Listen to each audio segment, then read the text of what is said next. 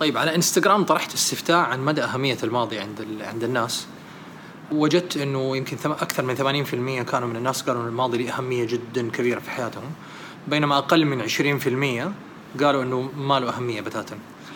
والسؤال هو في ظل الفكر يعني فكر الوعي الجديد اللي يقول إنه أهم شيء في الحياة هو عيش اللحظة وإنه عيش اللحظة هو الشيء الأساسي وإنه الماضي هو مجرد أحداث صارت في الماضي مخزنة على هيئة أفكار وما لها قيمة والعودة للماضي ممكن تجيب حزن وتجيب هم وغم والمستقبل عبارة عن توقعات والتوقعات هذه ممكن تحصل ممكن ما تحصل فتخلي الإنسان في حالة خوف في حالة خوف دائم ولا في حالة قلق وتوتر دائم.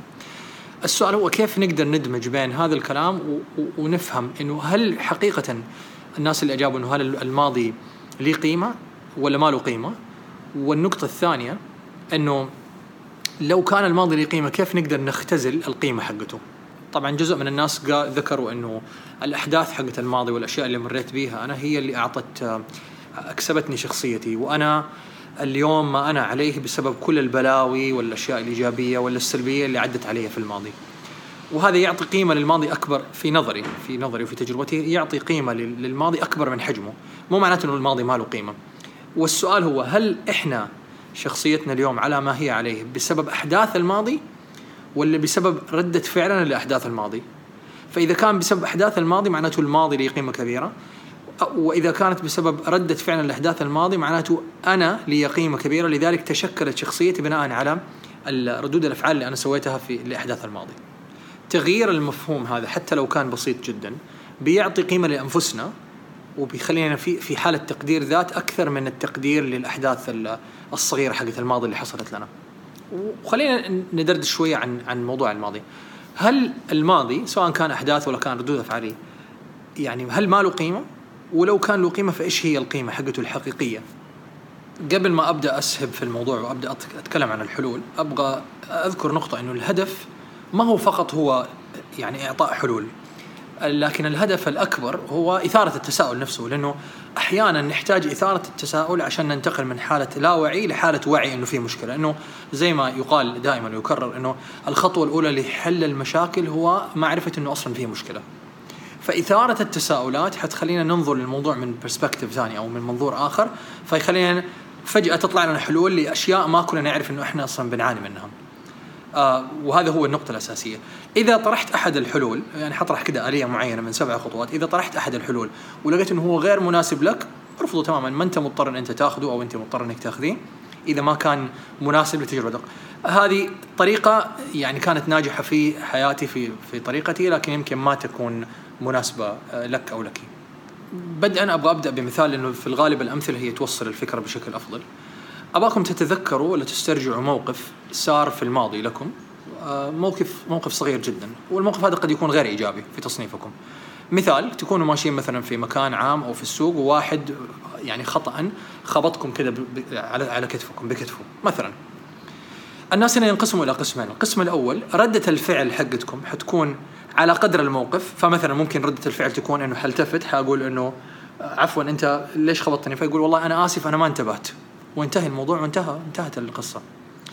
ردة الفعل الثانية إنه يصير نفس الموقف تماما لشخص آخر الماضي عنده له قيمة مرة كبيرة خبطه في كتفه فيقول فجأة يلتفت ويسوي ردة فعل أكبر من من الموقف بكثير جدا، فمثلا ممكن يلتفت ويقول أنت أعمى، أنت ما تشوف، ليش ما تطالع قدامك؟ ترى هذا طريق للعام، ترى أنت ما اشتريت الطريق بفلوسك، وهكذا ندخل المشاعر المبالغة فيها.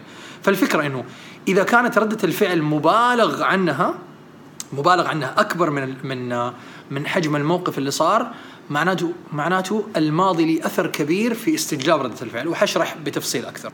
العقل اللي عندنا عبارة عن جهاز سوبر كمبيوتر يخزن الأشياء بطريقة رهيبة داخل داخل ذاكرة الإنسان.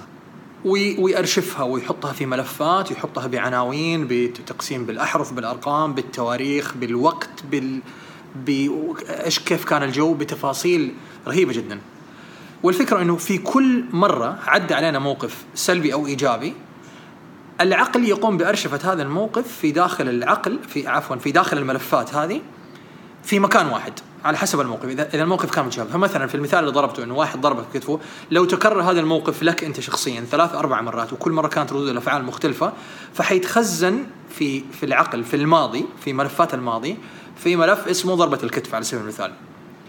آه ويتخزن بالتواريخ. في التاريخ الفلاني في اليوم الفلاني ضربني مرة امرأة مرة رجل مرة طفل صغير مرة مرة مرة وهكذا. ويكتب ردود الأفعال.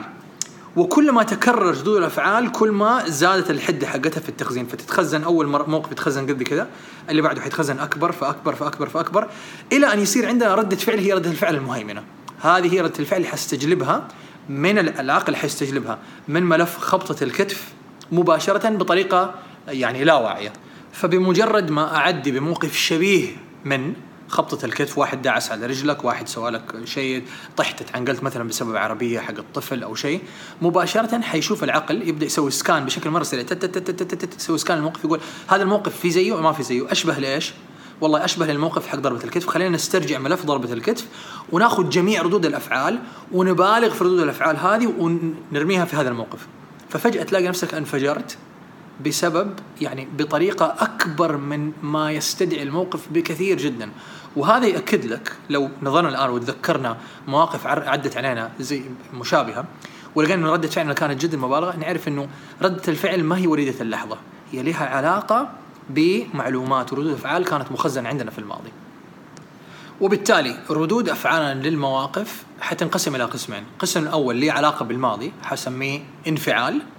وقسم ثاني ما له علاقة بالماضي حسميه تفاعل. وحتكلم عن كل واحد منهم في, في بشيء من التفصيل. فمثلا ردة الفعل الانفعالية حتكون بطريقة غير واعية. العقل اوتوماتيكيا حيأخذ الموقف القديم ويشوف ردة فعله ويرميها في الموقف الحاضر بغض النظر عن إنه هو قريب منه ولا ما هو قريب منه. أقرب شيء لي. بينما ردة فعل التفاعل ما لها علاقة ردة فعل النوع الثاني اللي هي ما لها علاقة بالماضي اللي هي اسمها التفاعل. التفاعل كأنه خلينا نأخذها كأنه تفاعل كيميائي. اوتوماتيكيا العقل حيبدا يسوي سكان مباشرة. وإذا أنا كنت في حالة وعي حيقول لك على فكرة أنا عندي مخزن في الماضي ردة فعل مشابه هذا هل تبغى نستخدم ردة الفعل هذه؟ ويطلع لك نعم ولا. فممكن تقول لا. فبمجرد ما تقول لا حتنفصل عن الماضي تماما. طبعا على حسب القوة حقته. أحيانا ما تقدر تنفصل ما يكون عندنا الجلد الكافي والوعي الكافي ننفصل. فلو كان قلت لا حتنفصل عن الماضي وتسوي تحليل اسسمنت للموقف الحالي وتقول هذا الموقف إيش الخيارات اللي ممكن تكون فيه؟ وهذا اسمه التفاعل. التفاعل كأنه تفاعل كيميائي ياخذ كذا وقت وله. وهذا على فكرة ممكن يكون في جزء من الثانية. فحتسوي اسسمنت وتحليل الموقف وتقول طيب هذا الموقف إيش يستجيب؟ إيش الخيارات اللي متاحه؟ هل ممكن ما يكون منتبه؟ هل ممكن أنا أكون دخلت في طريقه لما كنت متنح مثلا مطالع في الجوال حقي؟ فيبدأ يصير عندنا خيارات مرة كثير ونختار أبسط خيار يعني يحتمل هذا الموقف، ما أختار خيار أكبر من هذا الموقف بكثير، وبالتالي تكون ردة فعلنا تفاعلية ليس لها علاقة بالماضي، ليست انفعالية لها علاقة بالماضي. وتكون نخرج من المواقف بكل سلام وبكل أريحية من غير ما يكون عندنا مبالغة في ردود الأفعال للمواقف اللي اللي مرت علينا. مبدأ ثاني كنت أبغى أتكلم عنه اللي هو مبدأ حق لما الإنسان يبدأ يدخل في دائرة الوعي ويقول والله أهم شيء عندنا عيش اللحظة وأنه أنا الماضي هذا ما له قيمة والكلام اللي تكلمت عنه سابقا. فمن باب التفاني خليني أسامح كل الناس اللي أساءوا لي. ظاهريا هو يقول أنا سامحت كل الناس. لكن باطنيا في داخله في يقول والله لو بس جاتني فرصة إنه أحطه كذا في زاوية لا امسكه يعني أمسح بكرامته الأرض. ليش؟ لأنه ظاهريا هو سامح لكن باطنيا ما سامح، لأنه قد يكون سامح بفكره لكن المشاعر السلبية ما زالت مخزنة في الماضي. ولذلك هل في هل أقدر أسامح الأشياء؟ كل الأشخاص. بغض النظر عن هم مين. ممكن يكون الأم الأب ممكن يكون الأم ممكن يكون شخص قريب علي مدرس في الجامعة مدرس في المدرسة أخ أكبر أخت كبرى ما يفرق. هل عندنا الإنسان عند الإنسان المقدرة إنه والله أقول لما أوصل لحالة وعي كافيه أقول والله أنا سامحت كل الناس اللي علي. هل هذا الشيء صحي؟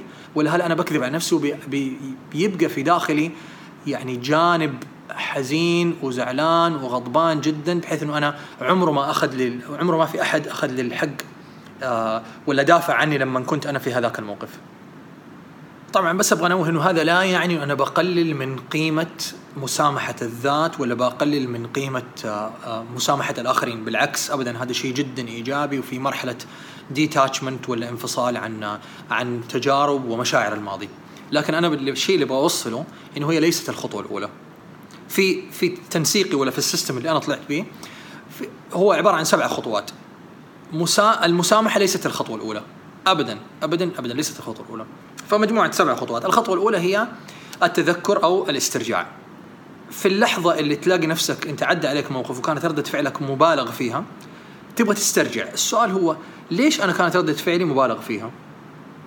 هذا الموقف ردة الفعل هذه لها علاقة بأي موقف؟ قد على فكرة ممكن تكون التحليل هذا عملية عملية كتابية ممكن تجلس وتكتب. والله أنا أتذكر إنه ولا أبغى أسترجع الموقف اللي لما كنت طفل صغير إنه لما أحد كان يضربني ما كان في أحد يدافع عني. فبالتالي أنا الآن كني بثأر بالماضي فبحط حر الماضي كله على الشخص اللي ضربني الغلبان هذا اللي ضربني كذا بالخطا خطأ بالكتف. فالخطوة الأولى هي الاسترجاع ولا استرجاع تجربة لها علاقة بالماضي. قد تكون مرتبطة قد تكون مرتبطة بالموقف اللي أنا فيه الآن. الخطوة الثانية هي التفكيك ولا تحليل الموقف. حامسك ورقة وقلم حلل الموقف. أقول طيب okay okay هذه ردة الفعل حقتي حق الموقف الحديث لها علاقة بردة فعلي لما أكون طفل صغير لما حصل لي كذا وكذا وكذا. فأبدأ أحلل الموقف بتفاصيل أكتب التفاصيل بالكامل. في يوم من الأيام كنت جالس في هذاك المكان فصار لي واحد اثنين ثلاثة أربعة. وأكتب بقدر الإمكان يعني بأكبر قدر من التفاصيل ممكن. الخطوة الثالثة وهي يمكن قد تكون غير سهلة على بعض يعني المشاهدين إنه اسمها التبرير. فأبرر لنفسي ليش أنا كان من حقي إنه أكون متضايق ولا أكون زعلان وهذا حق يمكن في النادر ما نعطيه لأنفسنا إنه أنا من حقي إنه كنت أزعل من حقي إنه كنت متضايق من حقي إنه أكون والله حاسس بانه أنا مظلوم ولا حاسس إنه أنا انضحك علي ولا ولا تهزأت وهذا الموقف لما كنا أطفال صغار إذا ما كان في أحد أعطانا الحق ولا طبطب علينا ولا ادانا الاكنولجمنت ولا برر لنا إنه ترى من حقك أنت تزعل هذا الوقت اللي أنا لازم أعطيه لنفسي. فالخطوة الثالثة هي خطوة التبرير. بعد التبرير ومع التبرير ندخل في الخطوة الرابعة اللي هي الفهم. لما أفهم الموقف القديم أعرف إنه المو... أكسر الارتباط بين ردة فعلي على الموقف الحديث اللي بيصير الآن أكسر ارتباط بينه وبين ردة الفعل القديم. فالفهم يبدأ يكسر ارتباط الارتباط لكن يكسر ارتباط عقليا فقط لسه المشاعر ما زالت موجودة. الخطوة الخامسة إنه أعطي الحق لنفسي.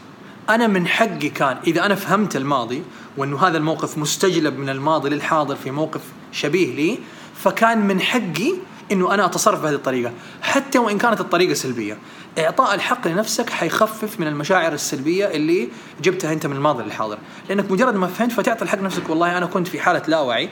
وبالتالي لما أكون في حالة لا وعي فأنا يمكن ما أكون مسؤول دائما 100% عن مشاعري. طيب الآن وصلنا للخطوة حقت المسامحة مسامحة الناس اللي اساءوا في الماضي ولا حتى مسامحة نفسي على ردة الفعل اللي سويتها وهي الخطوة رقم ستة. فخمسة خطوات سويناها عشان نقدر نوصل للمسامحة. لما نقفز للمسامحة نقول لازم أسامح كل الناس اللي أسوي في الماضي من غير ما أسوي processing للأشياء اللي صارت في الماضي فأضع نفسي في في موقف صعب جدا وأضغط على نفسي على وأنا ما عندي شيء يعني مبرر إنه كيف أ... ليش أقدر أسامح الناس؟ طب ما إذا ما سويت processing ولا معالجة للمشاعر حقت الماضي والموقف وما وصلت لحالة الفهم وما اعطيت لنفسي الحق ما عديت بالخطوات الخمسة الأولى فبالتالي ما أقدر أعطي لنفسي يعني أوصل لمرحلة المسامحة بتاتا. بعد ما وصلت لمرحلة يعني مسامحة ذاتي ومسامحة الآخرين على المواقف اللي صارت في الماضي الآن أنا جاهز إنه أوصل للمرحلة السابعة والأخيرة اللي هي مرحلة التجاوز. اتجاوز والمقصود بالتجاوز إنه هو إنه الماضي ما يستجلب مرة ثانية في مواقف حاضرة. طبعا هذه التجربة والخطوات هذه يمكن لازم أكررها مع مواقف مختلفة كثير. موقف صار مع أمي مع أبويا موقف في العمل مع مديري مع زميل في العلم مع مع زوجة مع مع الأبناء. كل موقف على حسب يعني التكرار اللي هو بيصير فيه. وبالتالي الآن نقدر نفهم إنه هل الماضي له قيمة ولا ما له قيمة وفين تقع قيمة الماضي؟ الماضي له قيمة مرة كبيرة لكن ما هو في الموقف نفسه؟ بل بردة فعلي عن المواقف وكيف إنه هذه المو... ردود الأفعال بأجيبها بستجلبها العقل من ال... من من الأرشيف عندي وبيحطها في غير مكانها. فبالتالي ما أتعامل مع الأشياء ب... بواقعية بتعامل مع الأشياء أكبر من حجمها بكثير. فقيمة الماضي تكمن في تحليله وفهمه وتفكيكه ومعرفة معناه وبعدين ومسامحة ذاتي والآخرين وبعدين التجاوز عليه. طبعا هي سبع خطوات قد تجد إنه هي يعني مناسبة لك أنت وقد تجد إنها غير مناسبة. يمكن تكون تقفز في الخطوات اللي ما تحتاج بعض منها. it's a ما هو system يعني عقلاني تمشي فيه. هو تجربة مشاعرية أكبر من من أي شيء ثاني.